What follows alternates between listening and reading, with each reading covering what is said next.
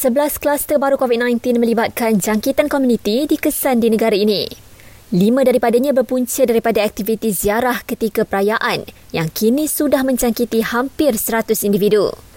Tiga kluster ziarah perayaan itu dikesan di Kelantan dan masing-masing satu di Johor dan Kedah. Fasa 3 Pelan Pemilihan Negara PPN akan dilaksanakan di Perlis, Sarawak dan wilayah Persekutuan Labuan mulai esok. Antara kelonggaran yang akan diberikan di bawah fasa 3 ialah pembukaan lebih banyak sektor ekonomi dan kebenaran rentas daerah. Pergerakan rentas negeri masih tidak dibenarkan. Amalan norma baru dan SOP seperti pemakaian pelitup muka perlu terus dipatuhi walaupun sudah lengkap divaksinasi. Menteri Penyelaras Program Imunisasi COVID-19 Kebangsaan berkata, ini kerana wabak itu mungkin menjadi endemik susulan peningkatan kes varian Delta. Mana-mana individu yang ingin mengambil suntikan vaksin secara walk-in dinasihatkan untuk menggunakan pengangkutan awam atau minta pemandu menurunkan dan mengambil mereka di PPV.